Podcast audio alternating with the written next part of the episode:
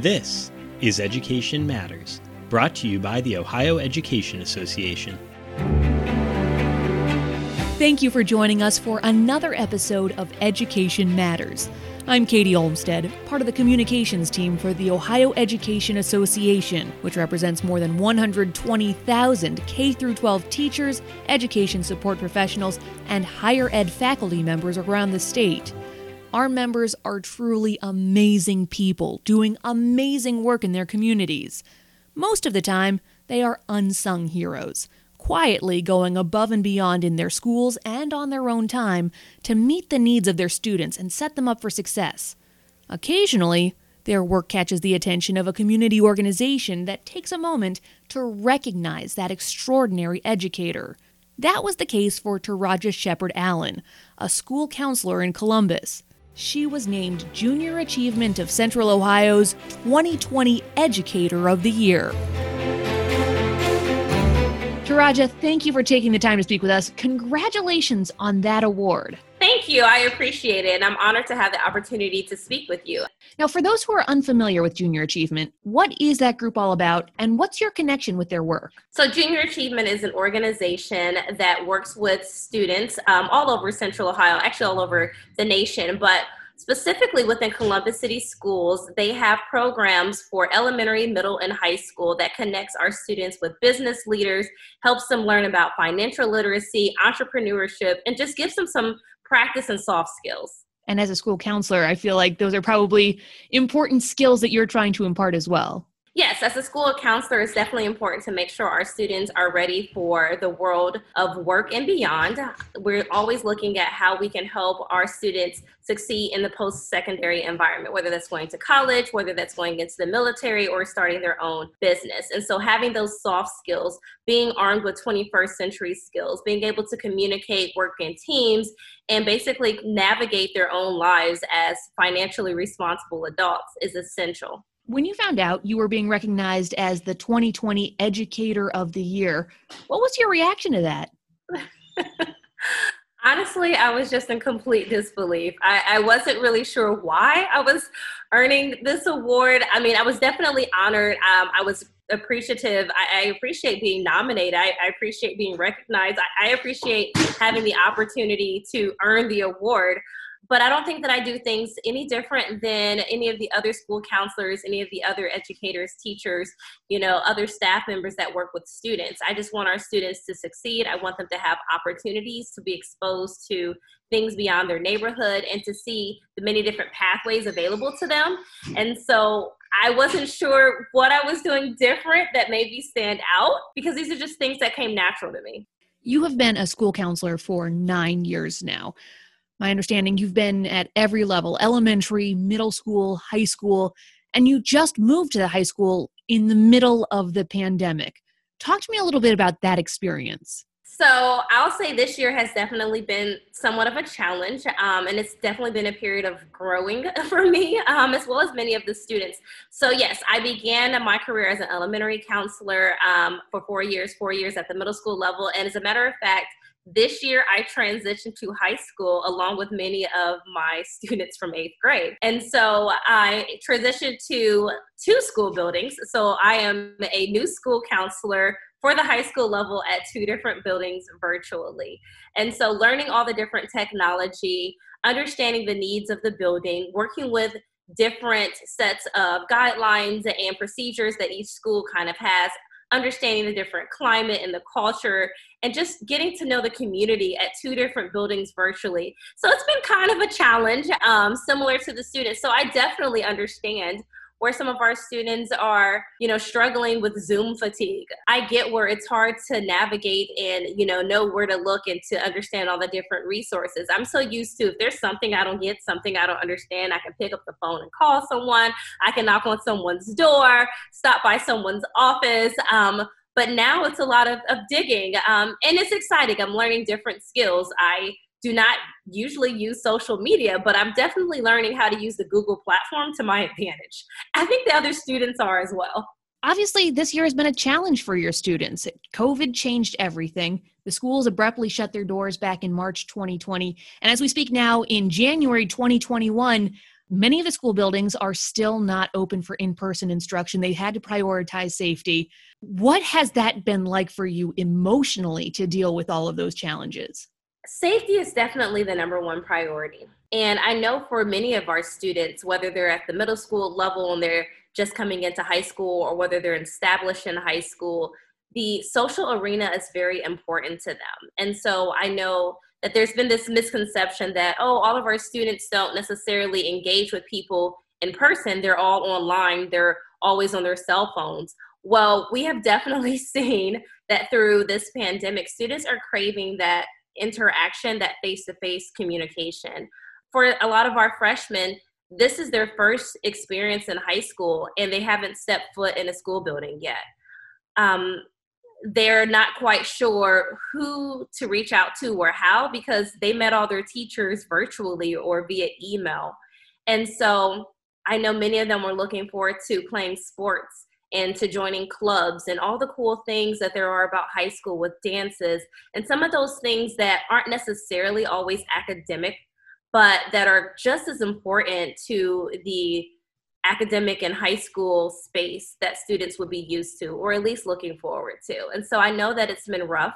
I've had students who, you know, have shared that they're experiencing some depression, that they are unmotivated to go to class. They don't quite see the point. And so the hard thing is that I would normally contact them and meet with them at lunch and stop by their classes and check on them. And now all I can do is send them an email and a phone call and hope that they'll join me for a Zoom session.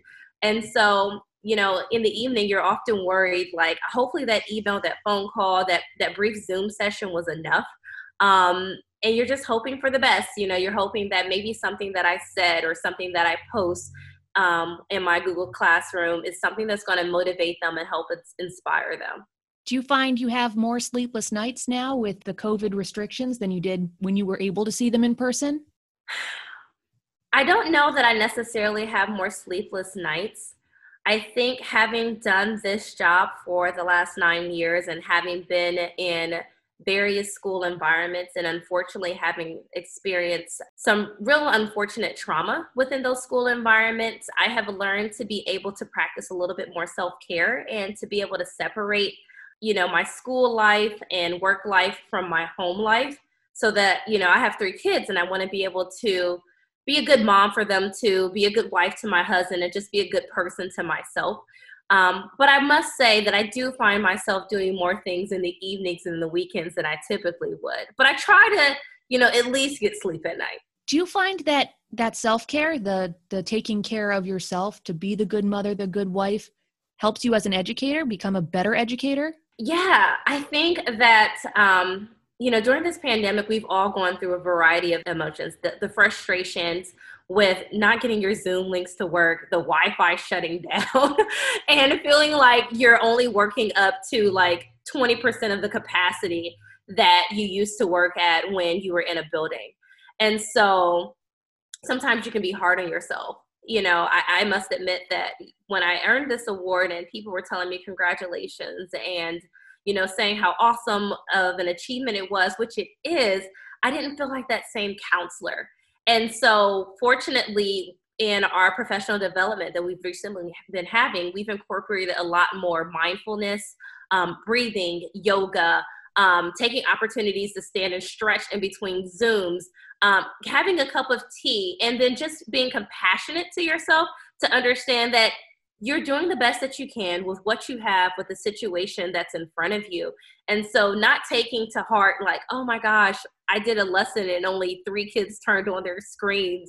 Um, was it effective? Is anyone paying attention? Or, you know, I sent all these emails and only two people responded you know it's about knowing you're doing the best that you can and so is everyone else and so just remembering that it won't always be like this taking time um, to just appreciate what you were able to accomplish and going in fresh each day is definitely going to help you when you're speaking with someone who's really down to not join that down bandwagon but maybe say a couple things that are inspirational um, that may help you know uplift their spirits or at least give them a new mindset and perspective and I'm sure you've had to get very creative through the, the pandemic here, trying to reach those students.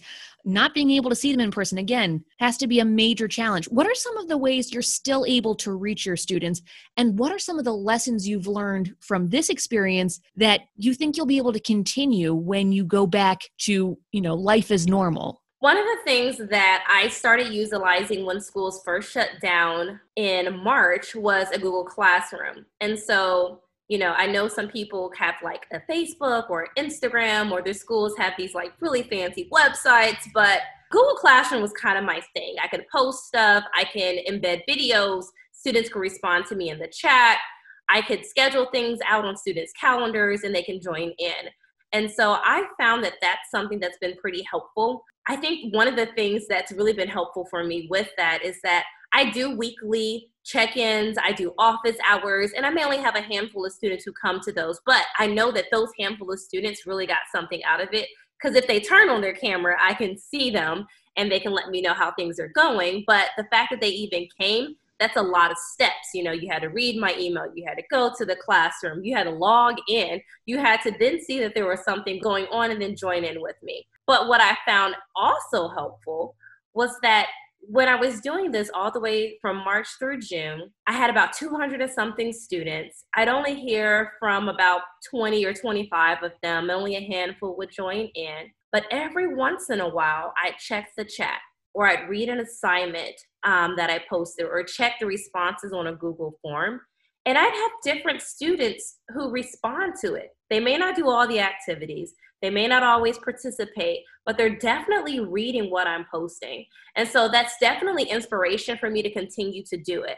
Because even if I don't hear from them, I know that they're still getting a message from me and I'm planting seeds.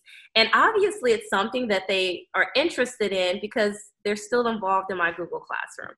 I also call them and Zoom with them as well. But I think that that's the way that I found that I'm reaching the masses do you think your students deserve more credit than the wider community is giving them right now in terms of their engagement and in terms of what they're learning and taking away from this year? Yes, and it's hard because I don't want to lump all the students into the same kind of box. So I'll say that there were some students who this virtual environment has been an excellent opportunity for them. Um, maybe they haven't been always very engaged in school. Maybe they're kind of um, introverted, is what some people may say and not really the kid that always stands out as raising their hand in class and things like that but having an opportunity to have some quiet time and some space and some flexibility to do things on their own has been an amazing opportunity because they've been just cranking out their work watching the videos doing all the different things for some of our students though who maybe they get their energy from other people they're more extroverted um, not having those opportunities to engage socially um, has definitely been a struggle. Sitting and staring at a screen, possibly having siblings running around in the background, or not having consistent Wi Fi, or just having some other adult responsibilities to kind of help younger siblings get on their Zoom classes and making sure that their work is done is definitely a challenge. And those students need credit for what they're doing as well, because we're all trying to navigate through this at the same time.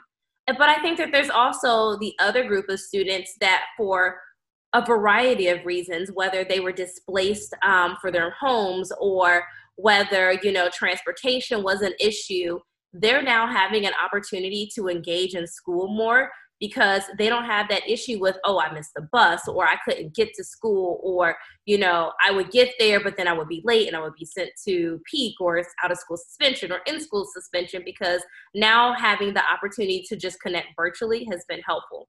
One of the things that i hope we continue into the upcoming school year, um, whether we're virtual, whether we're hybrid, or whether we're just completely in person, is allowing parents to connect with us through Zoom.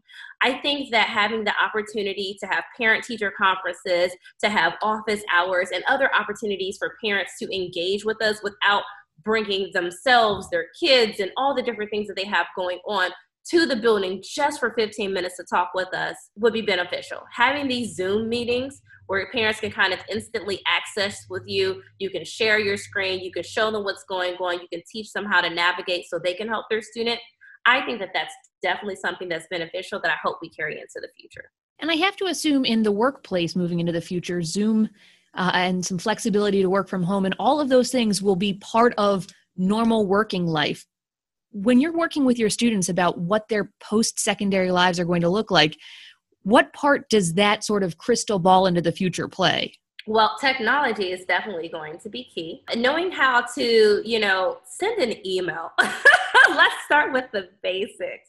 Sometimes I, I get the emails and I'm like, maybe we should have some lessons on email etiquette. So that's going to definitely be key. Knowing how to send an email. I, I know that we took typing classes out of school, unfortunately. And so you know, knowing how to complete assignments and tasks online in a quick amount of time is going to be essential. Making sure that you're always presentable, because I imagine that as the world becomes more global, as we're interacting with people from all over, and as how teams are not always made up of people that are near you, it's going to always be important that you show up professionally. Is your hair done? Did you wear a nice shirt? Are you still laying in bed? Some of those things that we're talking to students about when they come to class, that's going to be essential. And then making sure that you're able to collaborate in a virtual space, making sure that when due dates come up, that you're prepared to meet those due dates, making sure that you're keeping pace, that you're asking questions, that you're advocating for yourself, and you're looking for who can you contact if you don't understand some things.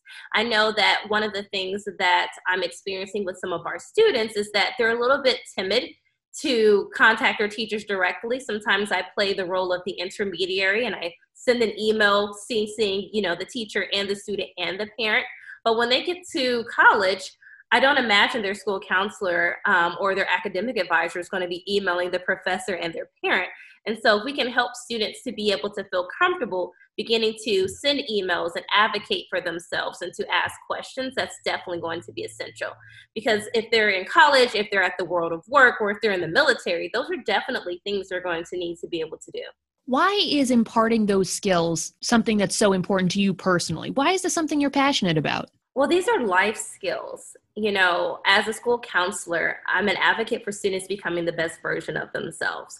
And so, regardless of what our students' options for after graduation, as far as going to college, going to the military, starting their own business, they're going to have to be able to navigate their environment. So are they going to be able to get to work if they have to catch the bus and they the bus is late or they're not sure where they go, they get off the wrong stop, can they ask someone for help? If they're at work and their supervisor gives them an instruction as far as do this and do that, they don't understand something or a customer asks a question and there's some piece of information that they don't have, are they going to be able to ask for help and still you know, appear confident to that customer and make sure that they retain that business. Or if they're in the military, you know, are they going to be able to follow those orders or impart that wisdom to another person or their team? You know, those soft skills are truly important. You know, when working with junior achievement and working with those different business leaders, they always are talking to our students about how they work on teams with people that sometimes they don't like sometimes they're working in teams with people who are older than them, but they're the person who's the lead on the team. And so it's always about how can you be the best version of yourself and be able to be a leader, to advocate, to stand up, to ask questions, to be vulnerable and accept help in any environment. I have to imagine it's a little harder to impart those skills via Zoom versus in person. How hopeful are you that your students are still getting those messages? And what would you say your big message is to students with probably months, maybe more, left in this pandemic before they can be back to what life was before, the before times that we're all so used to? Well, I think the one thing that's good to keep in mind is that we won't always be in this pandemic. But I don't think we will ever quite return to the way that life used to be. And I hope that's for the better. I hope that we've had an opportunity to reflect on what's important to us most. And whether that's family, whether that's friends, whether that's our education, whether that is our health. And so we've had the opportunity to realize that maybe we were, you know, a little bit cavalier with, you know, washing our hands or, you know, maintaining our personal hygiene habits. Um, I hope that we're able to walk away with this with new appreciation for all the things that are to come in the future. And so education is always important, whether you're learning skills in college or whether you're at an apprenticeship or whether you're building a new computer software or creating your own baking business. You, education is important. You always want to invest in yourself. And so, whether you're doing it at home with all this extra time to kind of enhance some of those skills, or whether you're back in the school environment, education is, is key you know, having the opportunity to train and to learn things and to always grow and build yourself. Because at the end of the day, that's all you're going to have left. And what kind of legacy are you going to want to leave for yourself, for your children, for your community? What do you want to do? And hopefully, students are taking that away from the pandemic that we always won't be in this, but what did I learn and what did I grow with and what do I plan to take in the future with me that will help me in 2021 and beyond? Taraja, thank you so, so much for your time. I so appreciate your perspective. Thank you. I appreciate having the opportunity to share. And hopefully, something I said, you know, inspires or motivates or provides some hope to someone else out there. Well, that does it for another edition of Education Matters. If you like what you're hearing, make sure you subscribe to our podcast and share it with your friends. We welcome your input on this episode or what you'd like to hear about in the future send me an email at educationmatters at ohea.org or connect with the Ohio Education Association. We're at OhioEA on Twitter, Facebook, and Instagram. Until next time, stay well.